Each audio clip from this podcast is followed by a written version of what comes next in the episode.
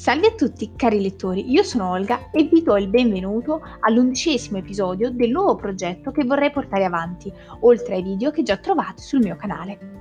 Ogni mese troverete uno o più nuovi podcast diffusi sia sulle principali piattaforme sia ascoltabili su YouTube, dedicati alla lettura di un libro, all'approfondimento di qualche personaggio storico o tema d'attualità. Vi basta solo scegliere la piattaforma che preferite, seguirmi su Facebook, Instagram o iscrivervi al canale per non perdere nessuna novità e il gioco è fatto. Trovate tutti i riferimenti nella descrizione e ovviamente si accettano suggerimenti. L'argomento di oggi si ricollega parzialmente al video dell'autore del mese che trovate sul mio canale YouTube, in cui vi ho parlato dello sviluppo dell'arte medica. Inoltre, il secondo motivo è perché ho potuto visitare con i miei occhi questo luogo quando anni fa sono stata in Grecia. Oltre a Olimpia e molto più di Atene, è stato uno dei luoghi che mi ha particolarmente colpito, ossia Epidauro, con il suo fantastico teatro. Qui gli antichi greci eressero un grande santuario dedicato ad Asclepio, il dio della medicina. Ogni anno vi si recavano migliaia di malati per curare varie tipologie di disturbi. L'argomento di cui parleremo è una mia parziale rielaborazione di un articolo scritto da Mireia Moveyan Luis dell'Università di Valencia per la rivista mensile storica che trovate in edicola e che ritornerà spesso durante i nostri appuntamenti. Partiamo subito!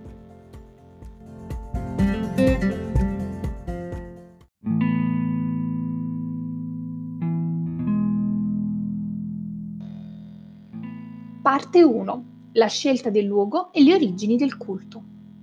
Prima di scoprire cosa abbia di così speciale Epidauro, dobbiamo capire dove siamo.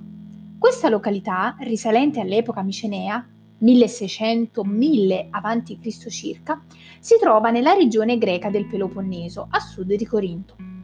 La cittadina si trova sulla costa occidentale del Golfo Saronico e questo permetteva un facile accesso sia a chi vi arrivava via terra sia via mare. Già in epoca micenea questa zona era votata alla cura dei malati e infatti vi si trovava un santuario situato sulla vetta di un monte.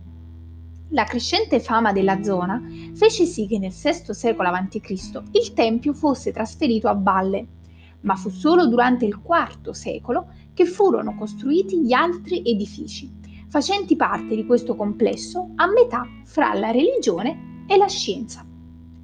I vari edifici costituivano infatti un recinto sacro, al cui interno trovavamo numerosi templi, una mensa collettiva, la palestra, lo stadio dove si disputavano le corse e infine il suo teatro, con una capacità di 14.000 spettatori e ancora oggi, posso garantirvi per esperienza personale, con un'acustica formidabile. Si può sentire la voce dell'attore fin sui gradini più alti. Come era nata la fortuna di questo luogo? Secondo il mito, Asclepio, figlio di Apollo, aveva la capacità di guarire da ogni malattia e persino di resuscitare i morti. Per questo, molto spesso, veniva rappresentato in compagnia di un serpente, un animale che, nella cultura classica, rappresenta sia il ringiovanimento, dato che periodicamente cambia la sua pelle, sia la rinascita, giacché il suo veleno può sì uccidere, ma al contempo può anche servire da antidoto. Oggigiorno il bastone di Asclepio avvolto da un serpente è l'emblema della medicina. Il culto di Asclepio è molto antico, sviluppatosi già in età arcaica, e numerosi erano i templi dedicati a questa divinità. Li troviamo sia in Grecia, ad Atene, Corinto, Messene, sia nell'attuale Turchia, in città come l'antica Pergamo o sull'isola di Koo. Ovviamente il più importante fra di essi si trovava ad Epidauro e per facilitare l'arrivo e l'accoglienza dei futuri degenti, alla fine del V secolo il sito fu interessato da un deciso progetto di ingrandimento e miglioramento. Questo fu possibile perché il soggiorno nel recinto sacro non era gratuito e gli introiti venivano reinvestiti nell'abbellimento. All'inizio non c'era un listino prezzi degli onorari e ognuno offriva secondo le proprie possibilità. Nei primi tempi ci si accontentava anche di cereali, animali o latte, ma in seguito crearono un vero e proprio business tramite la vendita di stele o statuine votive.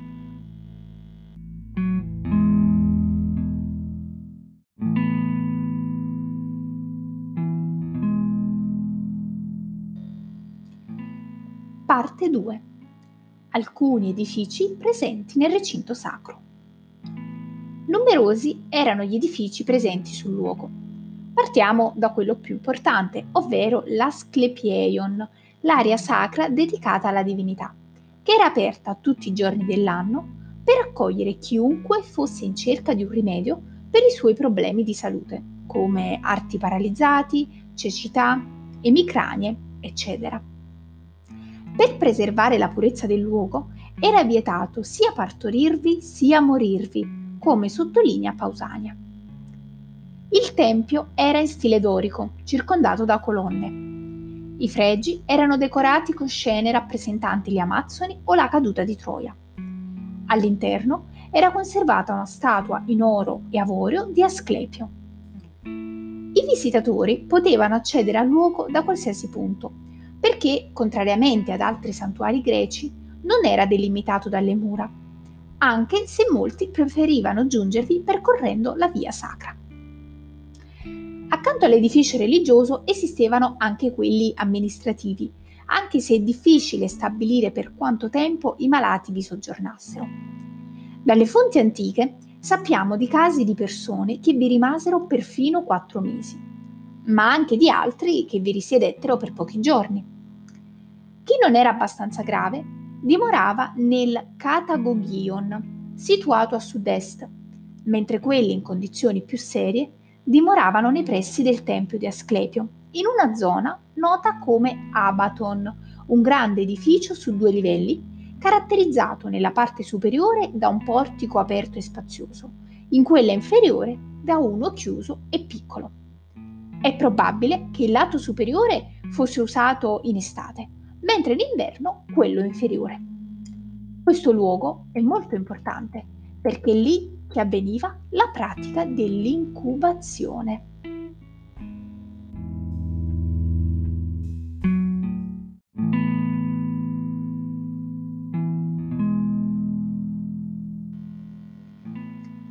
Parte 3. La cura di Asclepio. L'incubazione o terapia dei sogni rivelatori era una fase fondamentale del trattamento i degenti attendevano che Asclepio gli comparisse in sogno per curarli o fornire loro indicazioni su ulteriori terapie da seguire. Le persone venivano condotte nell'Abaton, dove entravano scalze con indosso delle speciali tuniche. Una volta purificate, si stendevano su dei letti in cuoio, ove dormire tutta la notte. E, poiché Asclepio non sempre appariva in sogno, il rituale poteva durare anche più giorni. L'aspetto onirico, che potrebbe farci sorridere rispetto all'attuale sviluppo della medicina, era però parte integrante della medicina che si praticava ad Epidauro, molto più vicina alla sfera spirituale che a quella scientifica. Col passare del tempo, lo sviluppo delle conoscenze mediche fece sì che il soggiorno nel santuario includesse, oltre all'incubazione, anche altre pratiche, come la musica, i canti e gli spettacoli teatrali. Si credeva infatti che questi ultimi potessero accompagnare lo spettatore in un salutare stato di concentrazione e di rinnovamento spirituale, la celebre catarsi. Dunque, nel teatro si svolgevano le asclepie, feste in onore della divinità. Ma in un altro edificio, di cui oggi esistono solo le fondamenta, ovvero il Tolos, probabilmente era il luogo dedicato alle preghiere e ai canti, che, grazie alla struttura circolare, sarebbero risuonate creando un effetto molto suggestivo. Parallelamente alla cura spirituale, i malati erano incoraggiati a svolgere esercizio fisico e a mangiare in modo frugale, con pane, latte, lattuga e miele. Si raccomandavano inoltre frequenti bagni con acqua fredda o calda e bevande ricavate da erbe medicinali, come la cicuta o l'elleboro. Per concludere, sappiamo che l'intero complesso rimase in uso anche in epoca romana e furono aggiunte delle terme. Il santuario venne però definitivamente abbandonato con l'avvento del cristianesimo.